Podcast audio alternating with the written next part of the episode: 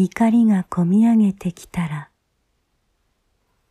もし怒りがこみ上げてきたら、それを包み込むくらいの優しい思い出、温かい思い出、楽しかったことなどを思い出してごらんなさい。